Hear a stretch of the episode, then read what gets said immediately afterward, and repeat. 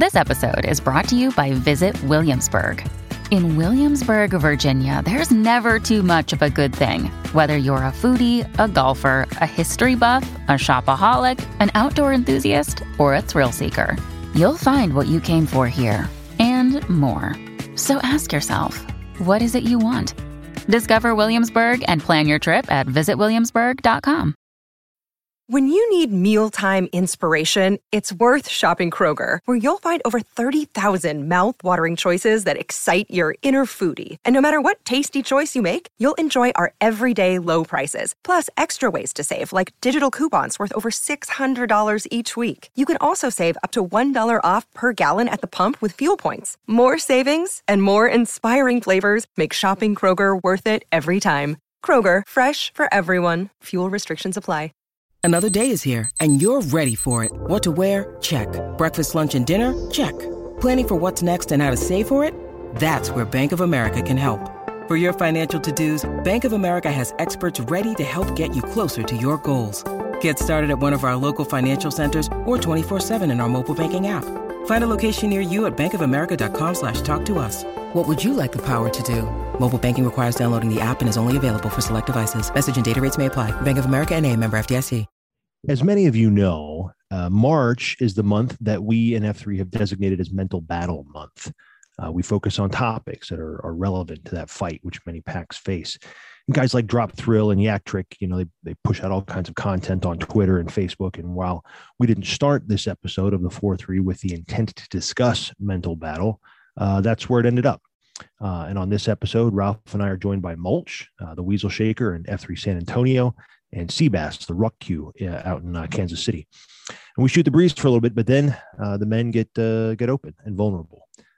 look, the stresses of life and living can wear on a fella, and we hope that you find encouragement uh, in this episode.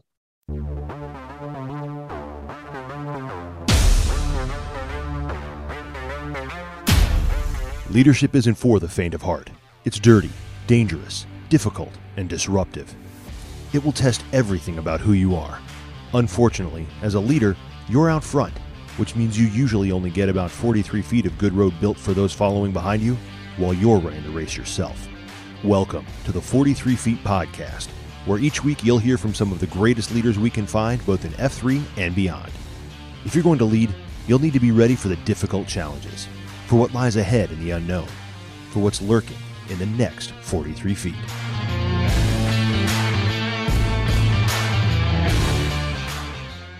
So, uh, welcome, gentlemen, and all of the listeners to the reboot of the 43 Feet podcast. Uh, I'm your host, Dark Helmet, here with my co host, Matt Crossman, uh, otherwise known as Ralph out of the St. Louis area. Uh, Ralph will be joining me as a co host, and, and we've got a couple of great uh, guys on the podcast. Uh, our guest today, Mulch out of San Antonio, uh, and Seabass out of Kansas City. Uh, and so I'm just going to kind of let them know really quick. I met Mulch by accident um, over LinkedIn. Didn't know he wasn't an F3 guy. He wrote me a note on LinkedIn based on something that I wrote as a as a statement to the nation. Uh, and he was like, "Hey man, I really appreciated what you wrote. I thought it was really good." And I was like, "Hey man, would love to catch up with you sometime." Thinking hey, it's this great uh, San Antonio guy, you know, F3 guy. And uh, it turns out it wasn't. So after a few minutes on the phone, I was like, wait, you're not an F3 guy? I was like, no. I was like, let me tell you about a little something. And uh, and so he he jumped out and, and went to a beatdown and um and the rest as they say is history. He's eh'd half a half a region by now. He's actually and after only like nine months uh, or whatever it is in f3 he's also serving as a weasel shaker a new weasel shaker in f3 leadership in san antonio.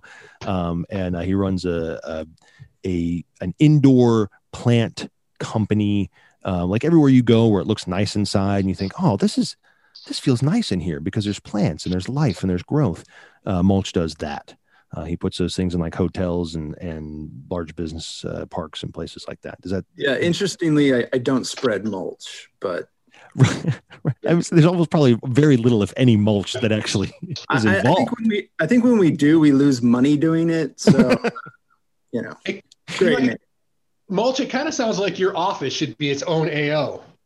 Right. Hey, I was thinking about that, except then I'd probably have to like keep people on the payroll for the beatdowns, and that just didn't sound. Good. Oh yeah, you know that's a sense. that's a fair point. And then they'd really be into that whole like I fell here, workers Yeah, comp, something. It's a big liability on, on Yeah. multiple sides. Sounds terrible. And I was telling the guys before we started recording today that uh, while mulch is a great name for a guy who works with plants, he EH'd his dad in. I think his dad has what I would consider one of the finest F3 names uh, known to man, which is the Sod Father. And, and he was he was named long before his first post. You know? so You, yeah, you would pick that one out, huh? Yeah. Yeah, quality.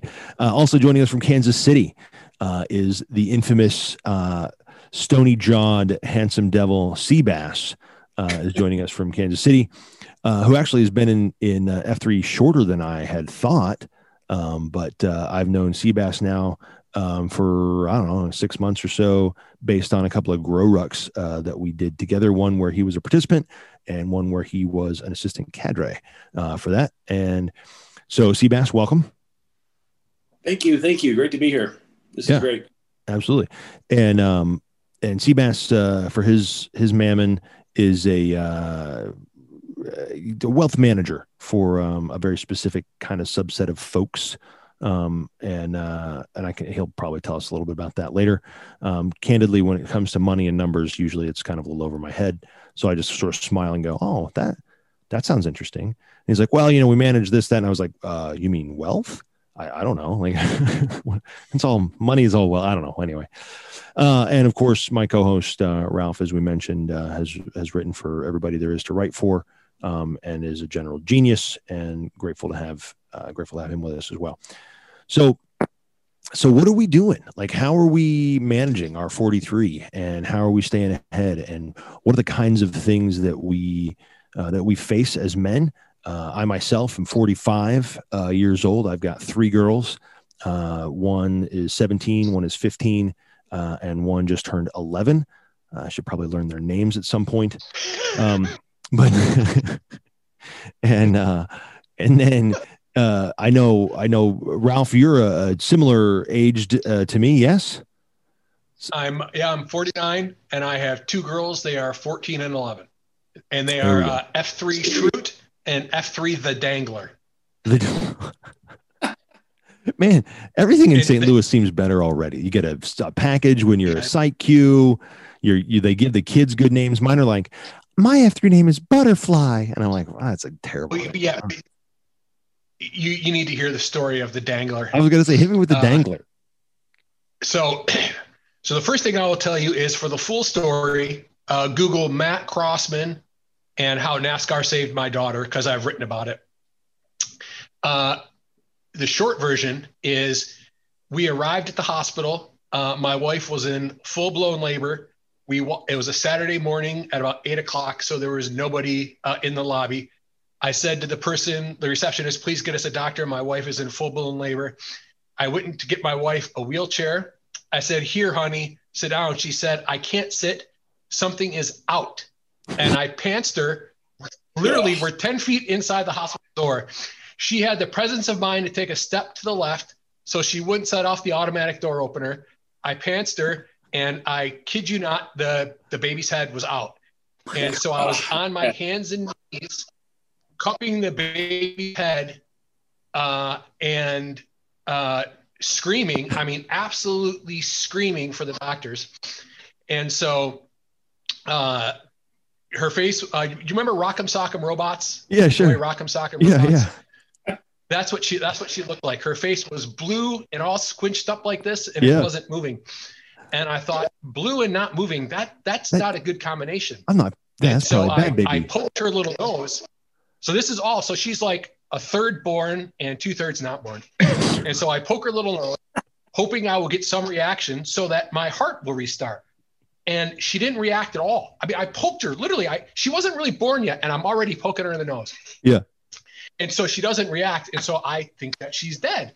And I lost it. I mean, I was sobbing absolutely uncontrollably on the on the floor of the, the hospital.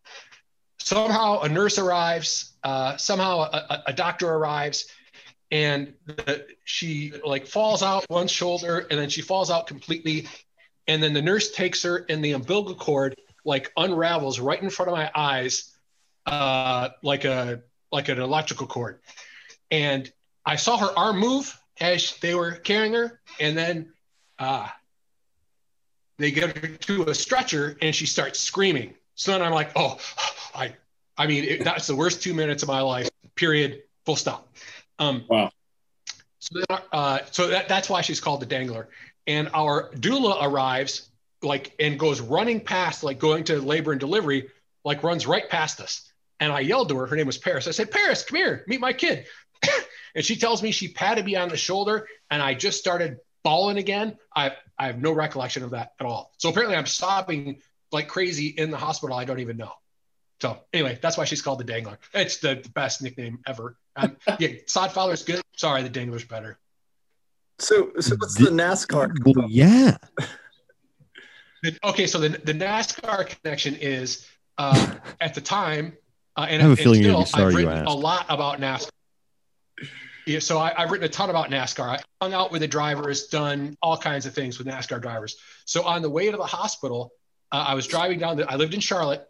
I lived in um, Highland Creek. I, had to go to Lake Norman Hospital, Lake Norman Regional Regional Medical Center, and I was driving down 77, going 90 miles an hour. Uh, my wife was holding on to my right arm, about tearing it off every two minutes because she was having contractions. So I was driving 90 miles an hour, one-handed, and, and the story was about basically applying what I learned uh, being with NASCAR drivers as they drive like maniacs to get to the hospital uh, in one piece. And well, I think that's it for the podcast today, kids. Yeah. Um, Good night, everybody. I'm pretty sure they covered everything we can possibly dream of. I'm It's- glad that she you know- stepped to the side. So that we didn't What's, happen. y- What's that? what's that?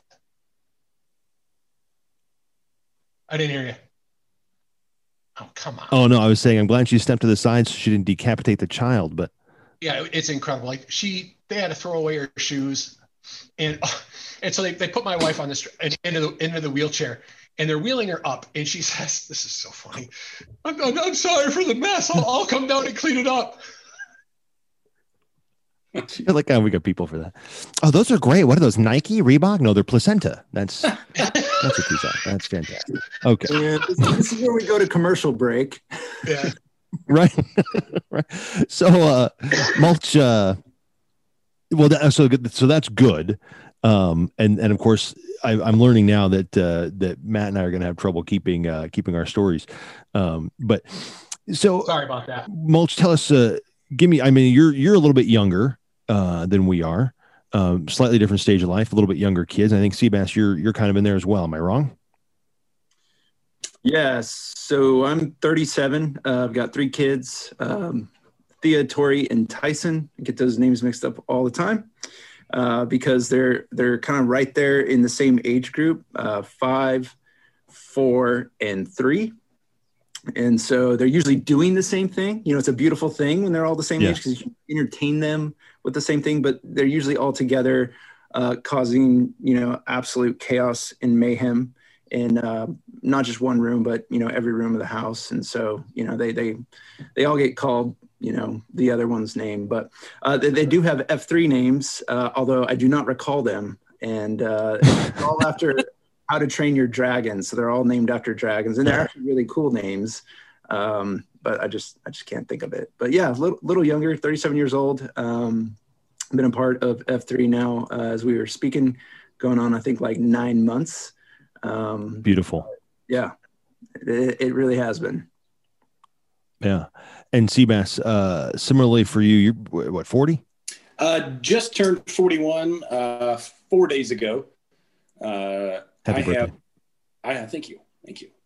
Uh, I have two kids. Uh, my girlfriend has two kids, so we've got four in the house here, um, all pretty crammed together. The oldest kid is uh, 10 or 11, I don't know. So we've got 10 or 11 down to like eight and nine. So we're all uh, we're all we're all crammed in the age. Uh, so it, it's it's pretty can get pretty wild around here. Just as uh, as Mulch indicated, I can relate.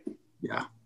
Have you, i'm gonna go ahead and told your suggest nickname maybe you story? figure out how old that one is what's that matt Uh, the Seabass. What's how? Why Seabass? How'd you get that? Sure, uh, I can give you that story. I, I think it's hilarious, and and I don't know if it'll transfer to be so funny. So here in KC, um, clearly I'm biased, but we have what has to be one of the coolest AOs in the country. So our AO named Doughboy is actually the National World War One Memorial. Uh, is here in Kansas City. It's kind of a treasure of Kansas City that doesn't get a lot of press, but it's, it's a big deal for National World War One Memorial to be here in Kansas City. So it just so happened that I've been an art history minor and going to school here locally. I've I've studied some of the structures there and whatever. So the, my first post ever was to Doughboy or the World War One Memorial, um, and so I wanted to show up with a fun fact about the World War One Memorial, knowing that they were going to call me into the middle and say something about yourself. And I thought, how boring would it be to actually say something about myself? You know. Anyway, so I said, you know, my name's Eric Lynn or whatever, and then I gave an interesting fact about the World War One Memorial, which is that the I can't remember the date, but the only time that all four leaders of the Allies World War One were ever physically together was at the dedication of this World War One memorial. And so I said that hmm. just to be an obnoxious FNG. And uh, cousin Eddie, who is our third FQ here, um, cousin Eddie yells out, "Let's name him after a historian." And in my head, I'm thinking, "Oh, this this should be hilarious." There was about seven to eleven seconds of total awkward silence as zero people can name a single historian. Right. that tracks. well, I mean, I, am not saying people should know. It, it, was just you'd have to be there. Yeah, I, I was internally dying laughing, thinking, "Oh, this is a this is a circle of geniuses we got here." So after no one, after no one come up with a historian, someone just you know awkwardly yells out, "Well, what do you like to do?" Uh, and, and I simply said, well, I like to fish. I mean, I'm not like an avid fisherman. I'll just occasionally fish. And somebody's a sea bass. And so this sea bass, you know, it's just this, it, was, it was a wild ride from uh, an articulate historian to sea bass. And so yeah, to a knuckle dragging, mouth breathing idiot in an idiot yeah. movie. Yeah, good. Yeah. So well, I'm... it's, it's still unknown if I was named Seabass after the Dumb and Dumber character or if it just somehow they connected fishing and the word sea bass. Uh, well, uh, so based on what you've told us so far, I'm going to guess because they couldn't think of any other fish on the planet, but that's maybe just me. I don't know. It was uh, it was a collective brain cell. Uh, oh. it, it, was just it was an moment. So, oh, too good, too good. So one of the things that I so I think it's interesting then to we've got kind of kind of covered the the whole gamut here in, in a way, um, as you've got you know uh, mulch up there, and I'm going to switch back and forth probably from your F3 names to your real names just because that's just how my little brain works. Um, and this isn't a, a, podcast, obviously, mostly for F3 guys, but there there will inevitably be others who who are listening as well um, outside the world. So, you know, I apologize in advance for mixing their names up. But uh, you got Mulch up here, who's uh, three young, very young kids, uh, married for how long? Oh, great. Uh, 15 years. Yeah, I'm going to, okay, guys, I'm going to just tell you, Seabass, know how old your freaking kid is, okay? Just go ahead and grab hold of that and memorize it. and Mulch, I got to say that uh, if it was anyone okay, other than me asking, you should probably know that one. it wasn't on the teleprompter here, okay? Mm. 14, 15 right. years. So he's got 15 years, which is actually longer than I expected based on the ages of your kids. Yep, we waited. Uh, but uh, you got married when you were pretty young then, 22? Yeah, married uh, very early. Um, you know, like before we knew our who ourselves were and what yeah. that supposed to mean. You know, together and you know walk what that road looks like. And yeah, early on, like a year after graduating from uh, Texas A&M, and um, yeah, it was it was quick. So those are some interesting dynamics to to talk through as well. You got Ralph, who uh, I imagine has been married for a while, like myself. Um, a little bit older kids. Uh, we'll be 20 years in uh, in June. Say again. I've been married 21 years. There we go. Yep. And uh, Seabass, who uh, has yet to make an honest woman of uh, his girlfriend. Sounds like. Yeah, that should be coming. I uh, I can get into the story later, but uh, I, I I was married. Actually, quite a quite painful, which actually can kind of ties into my time at F three. But uh, I have I have been married. Yeah, well, we guessed that, um, but you know, I guess you didn't have to have been, but it was it was a guess. So you got guys at different stages of life, different stages of uh, of of their relationships with their wives and with their kids and all this kind of stuff. And so here we are trying to be high impact men and trying to figure out how do we uh, you know just navigate these relationships and, and, all these kinds of things and so we'll talk a little bit about how f3 kind of uh, plays a role in that but i guess first uh, let's let's kind of jump in and say you know number one uh, when I sit with uh, my stone, uh, you know, stone and blade, and we have a, a whetstone, is what we call. It's kind of a mentoring relationship within F3 uh, for those unfamiliar. Uh, and I'm actually surprised how many are unfamiliar in F3. Um, but when I sit with the guy who's mentoring me, you know, he just asks me straight up about all these different aspects of my life. Look, tell me about your fitness. Tell me about what you're eating. Tell me about, you know, how you're managing uh, your your relationship with your wife. What about your kids? What about this? What about that? So I thought we might just kind of start with, uh, hey man, ha- what's been going on, mulch in uh, and let's say in your your relationship with your significant other there? Would you say it's an accelerating relationship right now, or is it decelerating? And how deep are you willing to share? Well, you're definitely putting me on the spot there. Um, yes, I am. Wait, it's it's the no, beautiful thing about relationships, right? I mean, we we have gone ups and downs, and and I've been on the the bottom of what that looks like, and it's horrible. And I've been on the peak of what it looks like, and it's awesome. And then you throw kids in the mix, and we're just trying to figure out like what is that homeostasis of, of what this is supposed to look like, right? You know, because they're they're constantly changing their needs, their desires, their attitudes, their you know everything's just it's always different literally every day um, and so i think kind of the stage that we're in is just really trying to figure out okay um, we've we've got them to where they're alive right? Like like check you know? Okay. So we, we kind of set out some plans and you know it was like okay well what does successfully parenting these three kids look like? And you know, early on, we just said, hey, and for me, you know, kind of the biggest win would be to once they've grown and moved on, um, to have them have a, de- a desire to hang out with us when they have the choice not to. And so that's just kind of some like guiding thoughts in my mind as, you know, how I go about um, raising two daughters. Um, and then the third, which I, honestly was hoping was going to be a daughter because I just as as just the thought of raising a son, I was like, man, there's just like some some just big things I'm gonna have to do to you know make that happen, and you know the world's gonna be watching and and all that. And so anyway, that's getting into the kids, but um, yeah, with me and my wife Katie. Um, you know, I mean, there's a lot of ups and downs, but um, we are on the same page with what it is that we're doing um, how we're going about doing that, who does what. And, um, you know, there's moments where um, me, like when I'm at my worst, like when my gesture comes out, um, that's me trying to be very controlling. Uh, that leads into perfectionism, uh, which means that I put very unrealistic expectations on myself uh, and others. And typically, she's the one who takes the brunt of that.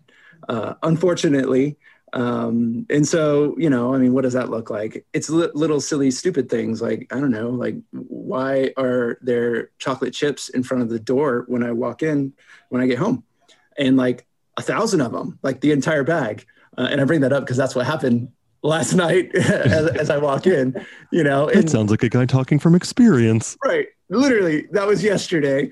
Um, and you know there's there's a list of everything but you know just having an understanding of what it takes to raise three kids and for each of us to acknowledge and recognize and respect what that their day was like you know and it's it's easy for me to assume um, what her day was like and and you know oh the three kids went off to school and you got to do this that and the other and the reality is, is there's so many other things that she's doing and on the flip side you know, there's so many things that I'm doing. Um, sometimes, you know, and I'm very upbeat, very like inspirational and motivational. So she thinks I have a great time with everything that I get to do here.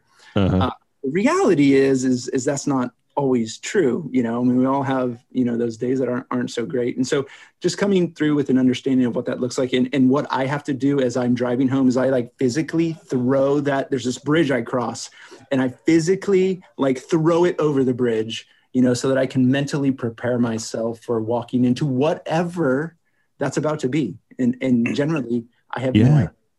No, I love that. Uh, in fact, it's funny you say that because I, I have a little ritual myself where I and my kids, I don't do it literally anymore, but I used to do it literally, like literally do it. And that is we, all of our shoes uh, in our house uh, live in our garage. Um, we just take them off when you're going in the sh- in the house. That's just the deal. There's a big shoe rack in there, and that's you just hang your shoes, right? Um, and uh, we, I so when I would get home, I would. this is so dumb. I would talk to my shoes, and I would say some of the like kind of leave the day in my shoes. I can put them back on again tomorrow, yeah. right? But I would leave my day in my shoes so that when I went inside I was I was how I needed to be for for the fam. Right. Um, you said something though that I thought was interesting, uh, and I'm going to throw it out to to all of us to kind of re- respond to. I saw um uh, I think it was probably Gary Vaynerchuk or one of these you know hustle guys, you know whatever, blah blah blah, um, who I love and hate all at the same time. Right. Uh, but I saw a thing. I think it was him that said, "You're not a perfectionist. You're just afraid." Yeah. Yeah. I'm just going to let that hang out there for a second. And, and Seabass, uh, Ralph, and heck, Mulch, anybody, grab onto that. Tell me what you think. Yeah, I think I think a lot of that comes out of fear, right? Because why do we seek to control? It, it's because there's things that we can't control. So then we look at well, what can we control, or what do we think we can control? uh, which typically goes into like our three feet, right? Like we're talking about 43 feet. When, we, when you look at your three feet, you know, you're like, okay, there's a few few more things I can control here. Well, I mean, it's a misnomer. It, it's not true. Um, and I truly believe that's rooted in fear, you know, of mm-hmm. the unknown, um, you know, or for whatever it may be. Maybe it's ego. And, you know, I want my kids to um, have these manners and operate this way and communicate with adults that way. And so when you're home, you're like, you know, running it like a SEAL platoon. And it's just, you know, it's, it's out of fear of what are people going to think when they, you know, see my kids out and about, mm. you know, crawling on the table at Denny's or whatever. I don't know where that came from. We don't go to Denny's, but no, no, yeah, nobody goes to Denny's. It's disgusting, but that's not I mean, the point. But, they, they, crawl on the table, just not at Denny's, right? right yeah. yeah, yeah. If you do it at Golden Corral, it's fine, but Denny's, yeah. that's yeah. terrible. That component, the fear component is very real. And um, I'm a big, uh, so I, I, go to the therapist. I see a therapist every other week, and it, it's obnoxiously expensive, but the stuff I learn in there is, is so significant. And kind of one of the things I'm on to right now that I've shared with some of the F3 guys here in KC is – and it relates to fear is that everything in our body, everything in, your body, especially your nervous system, is built to keep you from pain.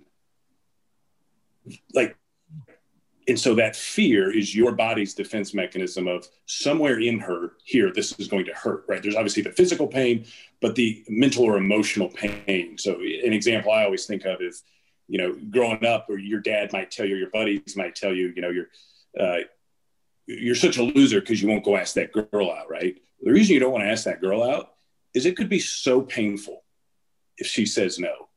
So that that fear isn't you being a wuss or a coward or these things we like to tell people. It's just you know whether you believe in creation or evolution, however old we are, everything about you is designed to avoid pain. And yeah. so when I think about that, even even in, with my relationship with my M, which uh, currently at the moment, we had a really big argument last night, isn't that great. Um, you know, e- even in your interaction. Did you put chocolate chips by the door? Uh, is, that, is that what happened?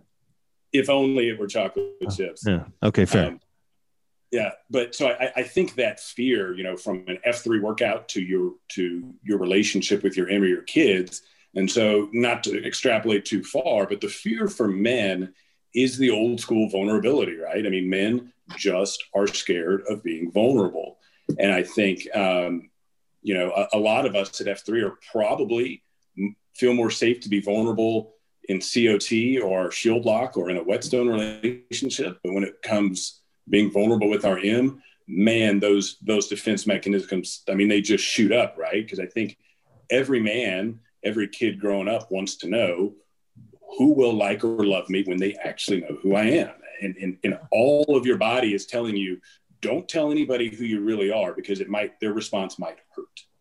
Yeah. Mm. Yeah, I, I completely there. agree. Oh, sorry, Mulch. Go ahead. Yeah, sorry. I just um, I, I can double click on that too because that's exactly uh, what what my road has been. So at my worst, when I'm I'm trying to control and I'm you know living this life of thinking that you know I I can.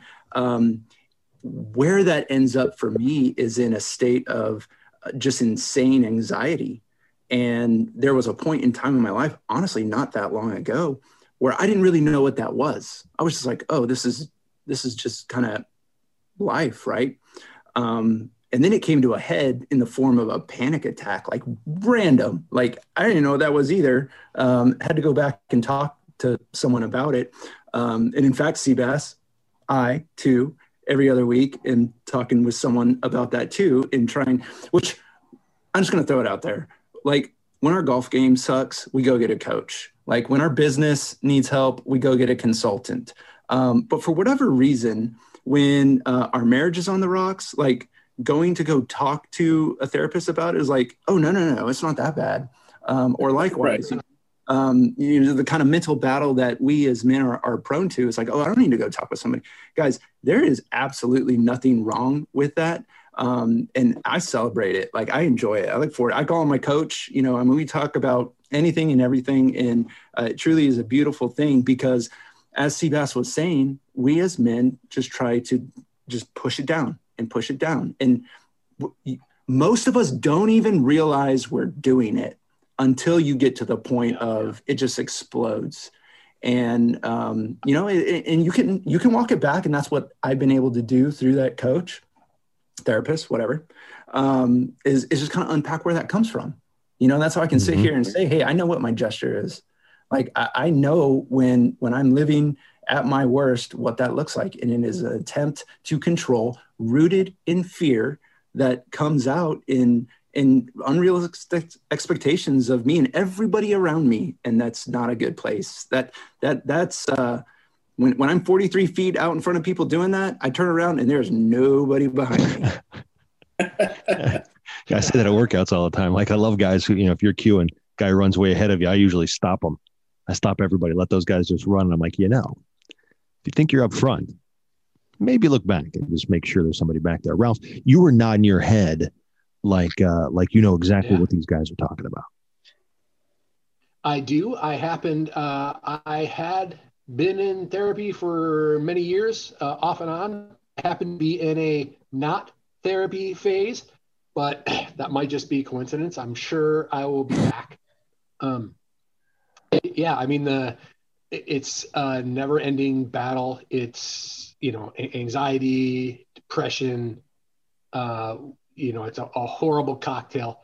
Uh, you know, I uh, let's see, I've had one appointment in the last three or four years, and I've been seeing this guy forever. And friends isn't the right word, but therapist is uh, too impersonal for the relationship that I have with him.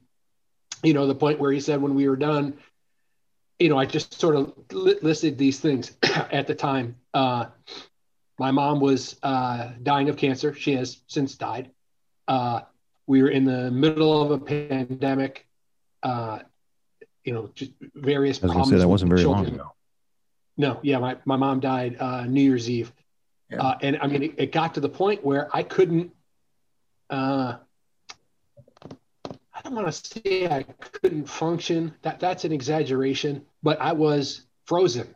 And in my job, I, I work for myself, and uh, you know, Seabass mentioned asking out the girl. Well, that's I, I try to sell stories. That's basically what, what selling a story is. Is you're trying to get an editor to go out with you by buying the story, and the anxiety of being told no, that just sucks. It just sucks. And there's I just have to deal with it. I, I know that, uh, and it's not a rejection of me. It's a rejection of the idea. I, I, there's there's a lot of things to unpack there, but yeah, I, I basically I just I couldn't stand it anymore, and so I I don't remember if I emailed him or called him. I must have emailed him, and I talked to him a couple days later, and just like seeing his face, like my body, I I have a physical reaction, kind of like what uh, Mulch was saying about going over the bridge. Just seeing his face makes me feel better. Uh, and that one was on Zoom. It used to be I would go and see him, and hell, I've been going to. I think my first appointment with with him was in 2005, uh, and so I've had you know some long stretches where I've been you know moderately okay, uh, and some stretches where I talk to him weekly. So, uh, yeah, I and you know I I, uh, I read a story once in, in St. Louis Magazine. This is going back some years from somebody who had lived in California, and he was describing the difference in talking like we are talking now about therapy between the Midwest and the West Coast. And it was a really interesting uh, perspective where he said in California, everybody everybody's in therapy, so everybody talks about it. There's no sort of social yeah barrier to it. There's no uh, it's not something you know. Even I mean, mulch. You you called him your coach as if you shouldn't call him your therapist, and maybe that's just a, a, a mental thing that you did. But uh, you know, in in California, there there is there is no such uh, barrier to that. It's just it's much more baked in to culture. I think the difference and, is whether or not you can bill insurance to see that guy. I think that's really the only big difference. yeah, I'm not so sure. I kid, I kid, I kid. Anyway, yeah. So you know, if if you went to a a, a beat down, let's say there's 30 guys there.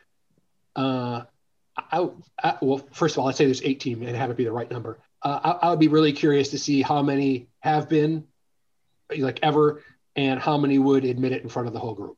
I would be really yeah. inter- curious to hear that. And I think because it was not a short time before I, I mean, in 2005, ain't no way on God's green earth I would have said anything that I just said. So, first of all, I didn't believe it, and second of all, even if I did, I wouldn't have the balls to say it. Sure, and that's what every guy thinks. And I think if you were to poll them, I think you'd probably find more guys who need it, who are not willing to go because of the stigma that comes yep. with that. Um, I mean, and here we're sitting here in front of F3 Nation, and certainly there's guys from my region who are going to be listening who have no idea.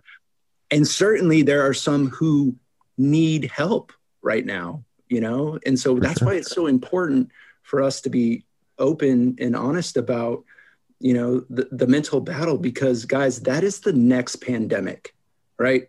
Like it, it, it is. Say that again the mental battle, yep. the, the, struggles that men go through, men and women, but men hide it more than women.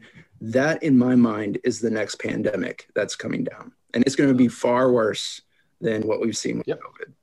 Yeah, I, I, I think the uh, with the with the fear of dropping uh, too many Oprah bombs here, I, you know, the the, the mental battle, uh, you know, for me is is all of us understanding that there is a reason we are like we are meaning i don't like the word deficiency or problem but you know for example if you walk in your house and you see all of those chocolate chips on the ground and you either have an internal response or an external response that doesn't actually match what you're seeing something's off right? Right? It it, it uh, so so think of a baby a baby only has one way of communicating they just scream. We all know that baby only needs two things. It either pooped itself or it's hungry. Yeah. But or no, its Twitter got turned off. Yeah, or it's hanging between its mother's legs at the hospital. About to have its head smashed in the automatic door. nice. So, but only if you poke it. But anyway. I love the reverse segue. You yeah. like that? It's so good. That's, that's new. You want, a, you want a storyteller, you've come to the right place. But uh, exactly. So so what, what I'm saying is, is I think a lot of us, when we realize we have a problem, we think, what's wrong with me? And my point is, all of us are dealing with what, what I turn, well, I don't turn, but the, psychology world or whatever calls trauma responses, right? Something is triggering a part of you when you walk through that door and see those chocolate chips, and you are taken back to somewhere. Some a small part of you is being triggered. You are not actually being triggered. Like Mulch himself, his big heart, family man, business owner, F3 guy, that's not the guy being triggered. You have a trauma response deep down inside you that is being triggered. And so part of the, the, the process of walking through this and, and, what really this does, which is very difficult because let's face it, we all love being judgmental, is that when you see other people struggling, is you say, man, they've got a pretty big trauma response there. I wonder what I wonder what they're going through. I wonder what happened to that guy. I wonder what happened to that girl. Versus, oh man, look them. That's who they are. They're an addict, or or name your name your issue, right? And so right.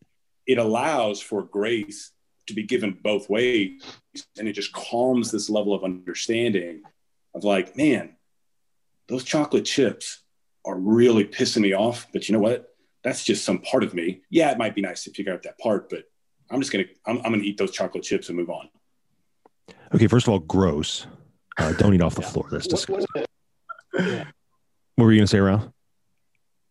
one of the well, so probably the most important thing I've learned through all that is to uh, I, I, is to recognize like the, the first time uh, I, I, I went to see a therapist would have been before the guy that I've been telling you about would have been in 1998 I think and she was telling me about the things that can cause anxiety and there was a if there was a list of 10 of them I had had eight of them within the span of like six months yeah. and so my response you know building off what Seabass said was completely normal even expected. You should have anxiety if you've had all of those things, or maybe not should isn't the right word, but anxiety is an absolutely normal outcome based on the events right. that have occurred in your life during that span. And recognizing that and being able to say it out loud, say, okay, I'm dealing with this and this and this and this and this. I don't know what the hell to do. And I'm I'm not going to pretend like I do because I I'm, I'm having a hard enough time when things are going good. And when they're not, uh, I need help. And that was a that was an important turning point to me was to recognize that yeah I'm a broken uh, sinful person and these broken sinful things are happening to me and I don't know how to deal with it and so I need help with that. And uh, yeah that's that has been hugely important yeah just I, recognizing yeah. No absolutely. Go ahead Mo. I mean, not only just recognizing it, right? Because sometimes that's ugly. When when you go and start unpacking you know everything that's causing the symptom over here i mean that can be an ugly thing but it's so important for us to to be willing to walk that road. And what you're telling yourself is i'm taking ownership of that. Yeah i don't i don't like how i feel. Uh, there's some things in my environment that i can't control but i know that i need to own that because I am 100% responsible for what my life looks like walking forward. And until I got to that point, you know, because it's easy to be like, yeah, here's the eight out of 10 things. And, and yes, you're right. Absolutely. Any clinical psychologist is going to say, oh, that's what's happened to him. Well, yeah. yeah. Then he is going to have anxiety and depression and, you know, PTSD and, you know, all these sorts of things. Okay, fine, fine you know that's that's been my life that's been my experience um, for whatever reason and i would argue for a reason right like there is a reason behind that you know maybe maybe it's for someone else to hear your story and for you to share it which is i think important and really cool that we're we're doing that but until you get to the point of owning it and then figuring out okay what is it that i need to do to figure out tools or ways that I go about living a successful life, whatever that means, for me, you know? Yeah. And and what I know with myself is, and what I believe for most men, is there's nothing more dangerous than an idle man. You know, someone who's just sitting there and you know watching netflix and it has no passion you know in their life outside of of really anything right uh, dude yeah those are the mean, guys who put on buffalo helmets and stored in the Capitol. I mean, I I, I know. Yeah. Exactly. Right. Like even in their careers, which you, okay, you could maybe look at and say they were successful, but the only reason why they're there is because they took the easy road and it just so happened to turn out. There's no passion behind it. There's no reason. There's no intention. And I mean, that's what we we call the sad clown, right? Some of them don't even realize it. But until you get to the point of of recognizing what's important to you and you you take ownership of that, it is it, it is cyclical, right? Because you're going to have those triggers. Uh, Seabass, those traumas are going to you know be sparked, and then you just downward spiral into that. Yeah, I, I come across this a lot. I, am pretty deep into this whole process with my therapist, so I'm, I'm pretty good at weeding it out myself. But um, as a therapist, and I started talk, you know, working through trauma wounds and whatever. There's there's the big ones. I'll make one up like my dad used to beat me, or or something like that, or I've been blown up, or I've seen combat, right? But there's also these tiny little traumas that I found I would I would and, I, and this is the, the the tough ranger in me trying to downplay things. I would tell my therapist, "Oh yeah, I had this happen to me," but you know, and she would stop and she'd go, "Hey, hey, wait a minute, that's a big deal." Yeah, you know, it's, it's interesting. Might be a big deal for you mortals, but us rangers. Yeah, but I found myself like my ego popped. I'm like, no, I'm rough and tough. You know, she's like, no, no, no. Like, hey, we, we need to think about that for a minute. That was a big deal, and it could be something like like I know uh, uh, uh, my uh, my I, I, was on a golf scholarship and I played real bad. My my golf coach called me in and he said, uh, "You're the worst mistake I've made in 20 years." Jeez. And I remember thinking, and I remember thinking at the time, well, I didn't play so bad, and okay, you must be telling me the truth. And I remember I casually mentioned that exchange to my therapist, and she was like, "Wait a second, like that's a big deal." And yeah. I kind of, you know, defensive, like, no, no, no. And she was like, no, we need to sit in this for a minute. Like, the, you know, so we, we just went through this process of how, how could that affect me? But I, I it, it was uh, very interesting to realize that like, you know, there's, there's things affecting you that, that it's a big deal. Right. You, yeah. you don't even realize it, right? A lot of it, uh, and through my experience, it's just sitting there in your subconscious. Like you don't even know you picked that baggage up. Right. right. start walking down yeah. that road and being like, oh, yeah, well, that was just life. Well, yeah, but it also has some implications based on that experience that you had. No, for sure. And I think I really love the the idea that that you shared a minute ago, uh, Josh. That you know, kind of that idea of, of, depersonalizing it a little bit, or maybe no, maybe it was Eric. I don't remember now. Um, but it was kind of like, hey, I guess it was Eric because it was like, hey, you're not traumatized. Like you're not this guy that's acting this way. This is this is the you know the six year old or the eight year old or whatever it was. You know that that's who's reacting in there. He's baked in there, right. and that's who's reacting. And that's yeah. that's where that gesture behavior kind of comes from, and that's where where we get kind of tripped up. And and and I think to some degree, and I, am really first of all, I got to tell you, I really sincerely appreciate you guys sharing all this so far. Um, and I know there's more to come, but like this is the thing I think guys get confused about a lot is we give it lip service. It sounds nice. I think we've made enough progress to at least be able to say, you know, guys are willing to admit and say, oh, yeah, sometimes I have troubles with stuff. Or, oh, sure, I know people see therapists and I don't, I try not to judge them when I hear that, you know, but they, they don't necessarily see that in their own life where they go, you know, I need people around me. And, and oh, I know what it was you said, Josh. You were talking about uh, what are those patterns of behavior? What are those things that I need to do? Essentially, you know, as we would use in F3 parlance, you know, uh, guardrails and, and, and bricks, yep. right? Right. You know, right. what are those DRP, daily red pill habits that we need to be laying in place to make sure that we're guarding ourselves uh, against falling off the edge, right? And whether that's through our shield locks or whether that's through our whetstones or whether that's through, you know, our therapists or whether, you know, I don't, whatever the thing might be to help you to lay those behaviors. That's that's how we're going to get from a to uh, a to b. Seabass i feel like i cut you off. Go ahead. Uh, no I, I don't think you did. I was just going to say you know all, all, of that that idea of managing those i uh, i call them parts right? All of our little parts. Uh, in, what you referenced, it, kind of a term for that is arrested development, right? So, for example, uh, if a kid at 10, his dad tells him, Hey, you're stupid, right? That man, as he grows up, anytime that guy feels like his intelligence challenged or his abilities are challenged, he will respond from a 10 year old's perspective, from a 10 year old's hmm. emotional IQ. Hmm. His uh, development has been arrested and he's stuck. So anytime that guy uh, kind of gets challenged, he's a 10 year old. And that yeah. can have damaging consequences to those around him. If, if you're a leader in business, uh, if you're on a sports team, or, or, or if you're the leader of a family, uh, when you start acting like a 10 year old, when you're not 10, and those of around you need, uh, you know, a strong leader, quote unquote, it's, it, it's, it's, it's so damaging. Uh, it's, it's almost unrecoverable if, if, if you can't figure out sure. how to go back and repair that, that incident of trauma. Who, who was the guy, the coach that uh, threw chairs across the basketball court all the time? Bobby Knight. Was that Bobby Knight? Yeah, yeah. Bobby Knight. Yeah. Yeah. I mean, clearly not acting like a 50 year old man.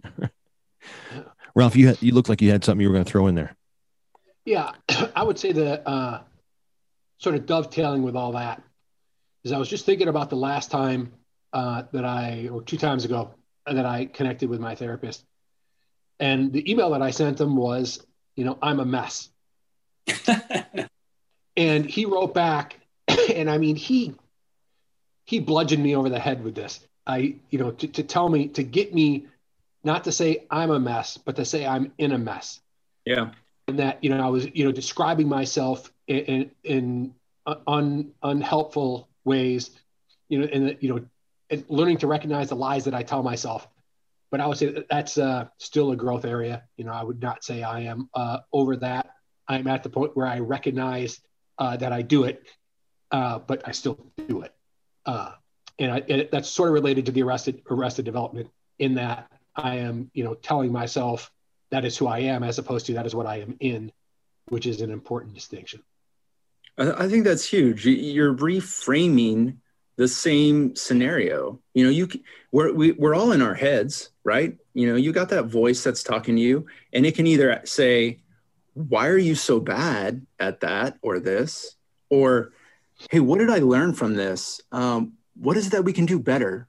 you know, next time. Sure. And that's a completely different springboard into you navigating through whatever that situation was to propelling you to actually improving in that because you very well may have sucked. Yeah. But what is it yeah. that's going on in your brain? Like literally, it rewires it, you know, to say, and this is how I'm going to improve on that next time. Yeah, Pax, if you haven't uh, read uh, the book Mindset by Carol Dweck. Uh, I would throw that out and recommend that to you. As Dred might say, that's my butcher's word uh, for the day, you know, um, because it's a it's a book that that really goes over exactly what you just said there, Josh. Of you know, being able to reframe a situation and say, okay, or or like you said, Ralph, like not I'm a mess, but I'm in a mess. I've been in a mess before. I can handle messes, but if I'm a mess, yeah. Then nothing's handleable and and, and Pax, I, I would say this too: don't mistake what we're saying here for goo. Okay, because I know a lot of guys when they hear like, "Oh, a therapist," you know, or "Oh, you know, these guys, uh, you know, they're soft." You know, we just we're men, we power through, you know, or whatever, right? That that's not how things work anymore. I think we're past that. I think we need to start admitting to ourselves that uh, but that's not the the the way to look at this. The the fact is, and we, we all admit it, and and I have it. Obviously, you know, uh, Mulch mentioned it, Seabass has mentioned it. You know, Matt, we we all mentioned it, right? Uh, the thing I always say to to clients or friends, you know, in, as I'm doing leadership development or whatever, is, I, look, I know it's your dad's fault, but now it's your responsibility. That's right.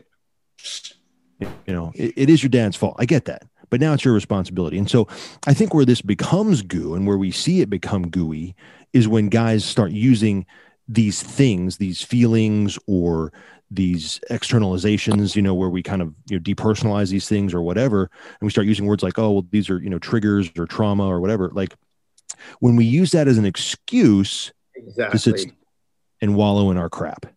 That's right. That's when it's a problem. That's yeah. when we need safe spaces or or whatever. But this is this is different. Whether you like it or not, you are a complex, emotional being whether you like that or whether you don't like that. Those are the facts. Yeah. Some of us are a little more complicated than others, you know, and whatever. But the facts are that you have a lot of complex things and systems that, that play into how you are and, and, and how you feel and how you're going to accelerate.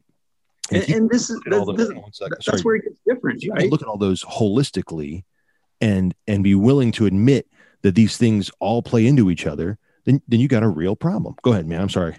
I, I was just saying you're you're exactly right because when you take that and make it an excuse, that's Goo Nation. For an F3 Pax, he takes that and he says, okay, well, recognizing that that was what it was, and more than likely, it it is. I am prone to go there. What bricks am I laying out? What guardrails am I building so that I don't? Right. And Yeah. for me, you know, I mean, that starts with the first F, right? You know, that's why we get guys in. It's like, okay, let's start accelerating something.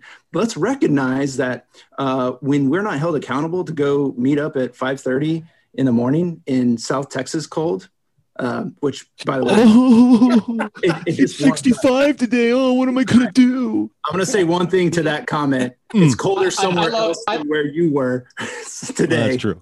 But I'm not whining about it, am I? I, you, know, lying. you know what, I know. Mulch? I was with you 100% till you said Texas cold. Give me a break, dude. It's going to be single digit here this weekend. Please, not this podcast, Texas Hey. cold. They, Yeah. all, they all come out in their snowsuits. But, but That's what right. I'm saying is if there's nothing more dangerous than an idle man, then what are you doing to build up those bricks and guardrails that keep you from going down into that spiral? Yeah, You know, 100%.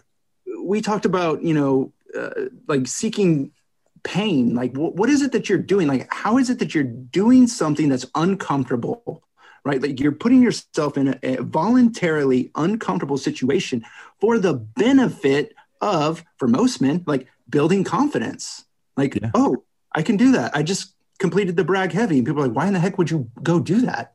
And i'm like i don't know. Why do people climb mount everest? Like it's a huge confidence builder. I See if you know. Yeah, exactly. And I want to I want to be around guys who want to do that. I want to be around men who want to wake up early and go do crazy stuff so that I can sit there and remind them when it's raining and we're like, "Hey guys, look at us. Like how cool is this? We get to do Yeah. this. This is fun." You know, before anyone else is even out of bed. You know, but we're we're building up those relationships, those guardrails, those bricks that are keeping us from drifting, right? Because you don't you drift out of where you want to be. You don't like drift into righteousness. You know, that, it's just what happens. Like you have to have those right. guardrails that keep I us. slipped and fell and became awesome. No. Yeah. No. that never happens. Yeah. And, and that's Uh, why it's different, you know, particularly as we talk to the F3 Nation about it.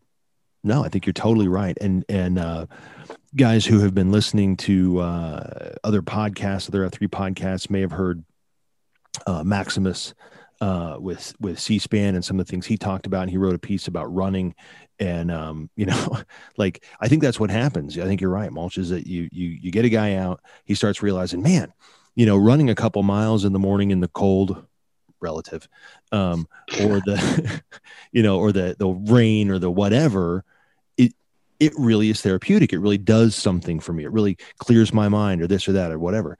And then you find, oh, uh, running a couple miles on a Saturday wasn't enough, so I'm gonna. Uh, I'm going to run three times a week, and or I'm going to go to boot camps three times a week, or whatever it is, right? And then pretty soon it's like, mm, that's not quite cutting it anymore. And we like to use this excuse of, oh, I'm I'm increasing my physical prowess, which yes, you are. Um, but are you running, as Maximus put it, are you running to something? Are you running from something? You know, Yeah. what, what are you running for?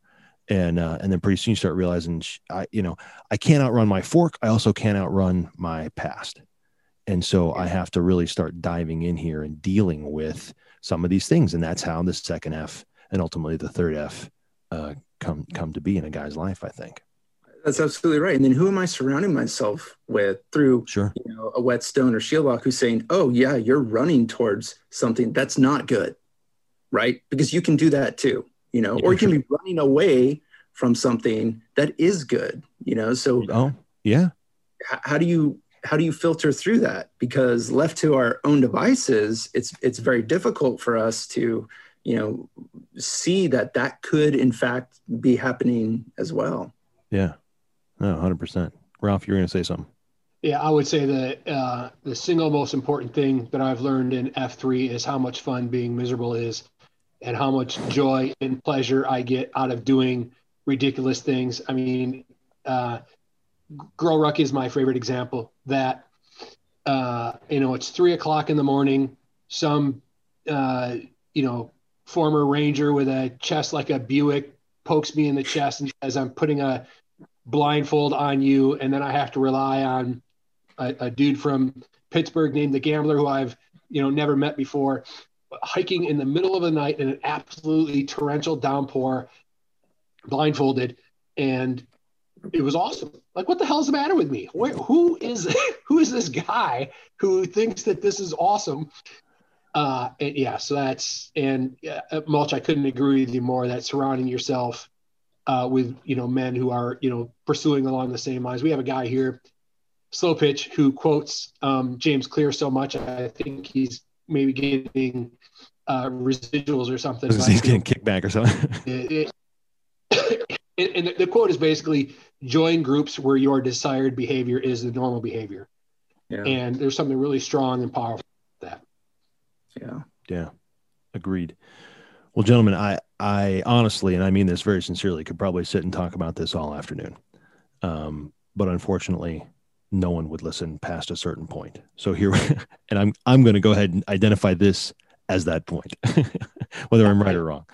Um, just to, to kind of bring it around, uh, again, gentlemen, I cannot thank you enough for being open and vulnerable. This is exactly what I kind of hoped uh, was going to happen um, as I brought some what I consider to be high impact men together to talk about F3 and talk about how it's transforming their lives, but not just in a I look good in a bathing suit way. Although we know Seabass looks very good in a bathing suit. Yeah, I saw a picture. He was standing in the snow. Anyway, uh, that's, a, that's another story for another day. Uh, and maybe if I'm feeling plucky, I'll stick that picture into the video here because this is going out both ways. Um, but I think that uh, the, sort of the the last few thoughts I guess that I have, and and I want to open it up too if anybody else has any kind of final thought they wanted to throw in as well, um, is is you know remembering that your role, the things that you are called to do, are not you. You are not the things you do. You are you, and the value that you have has nothing to do with the role that you play or how well you play it. I tell my kids all the time, you know, dad's terrible at basketball. Like three-legged blind cat bad at basketball. And because he's bad at basketball does that make him a bad guy. And of course you know they know the answer is pretty obvious right? I mean of course not right? I mean it's stupid to even say. And i said well but i'm a bad basketball player. I'm like well it doesn't matter. Okay so if you get a b you know or you know whatever the role is as a student or if you make somebody upset as a friend that's the role you know and and and moving that off to say hey i can screw a lot of things up but it doesn't change who i am and whether or not I have value uh, inherent into me. And so I think the the the the thing I think is is uh, and and this is my job on the planet, man. Uh, I, I believe that I have been put here to have these kinds of conversations to help unlock men. Uh, and to help them to become the leaders that they can be, to become the people that they can be, uh, and to to peel back enough layers that you can find that mission inside. Because if you can find that, brother, whew, I mean, get out of the way, right? So, so I appreciate you kind of taking this uh, this journey with me a little bit for the last hour or so uh, on the podcast. Any, any final thoughts anybody wants to kind of throw in there before we wrap it up? No, all, all I would throw in is that, that, that this is great. You know, I think um, all of this stuff that F three is doing um, is is hilariously impactful, and I say hilariously because I'm I'm sure each of us in our own region occasionally wake up and go, "What in the hell are we doing?" Um, for example, to to learn that St. Louis uh, sends their site Qs care packages.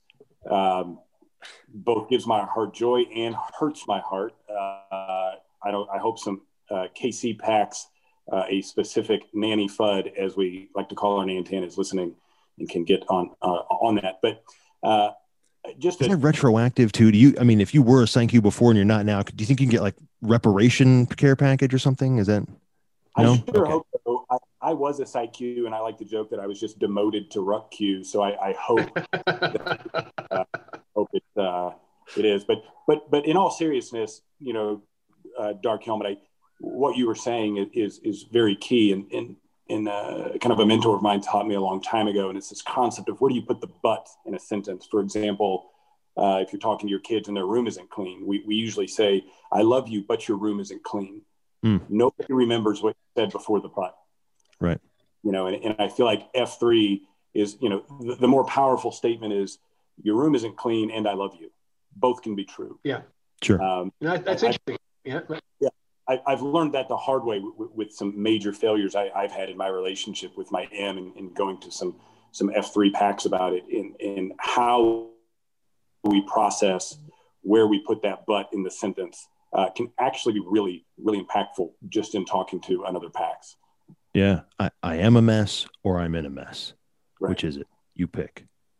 Mulch, anything to close? And I would just like to encourage the guys to to lead with vulnerability. Um, I think that's what's going to take your region um, much deeper. GORUCK does an amazing job at that, right? I mean, you get vulnerable pretty quick. You're physically, mentally depleted, and and vulnerability just is the natural thing. But you know that that is really what is going to solidify those relationships and where you're going to get the biggest benefit. Um, it's not about the first F although that's what gets us there that's what keeps us there. There's so much more and if that's the only thing you're there for you're truly missing out. And it's uncomfortable but being uncomfortable is a place you should get comfortable with. And that could start with walking up to a guy and, and you know what it is. What is the one thing you don't want to tell them? Say that. Say that you know get, Yeah. get in your shield locks and open it up hey you know this is how my week was and the one thing i don't want to tell you guys is this and the beauty of where that conversation will go is going to grow you all so much more than uh, just talking about sports as doa puts it Yeah. The sports. Why don't you boys talk about the sports? sports Ralph, did you have anything? Yeah, not to be the uh, evangelical Presbyterian who stereotypically quotes C.S. Lewis, but I'm going to quote C.S. Lewis, where he uh, he said two of the best words in the English language are, uh, or, or basically four, or you know some combination of "you too," or "I thought I was the only one," or "me too." And the amount of times that you will hear that, if you allow yourself to be vulnerable, will blow you away, and it will allow you to be more vulnerable. It will be the next person allow the Yeah. next person to be more vulnerable. So I, I would, you know, I'm, I'm, I'm with mulch that, you know, keeping it bottled up inside, that's not going to do anybody any good. no Yeah, it makes I us all worse we, we lose Yeah. out on the opportunity to learn from you Absolutely. Gentlemen, uh, again, I thank you so much uh, for being here. Thank the PAX for listening. Uh, and I'm going to take a, a little note from uh, the former 43 before the reboot uh, and say, hey, guys, will you do something for me today? will, will you be the leader that you are and not the one you think you're supposed to be? Yeah. All right. Good all right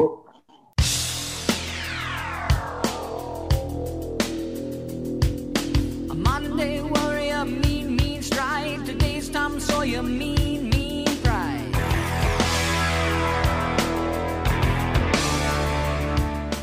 Thanks for listening to the 43 Feet podcast. If you like what you heard on the show, or if it's helped you in some way, we'd ask you to rate us, write a review, and share us with your friends and networks. It really does help others to find us.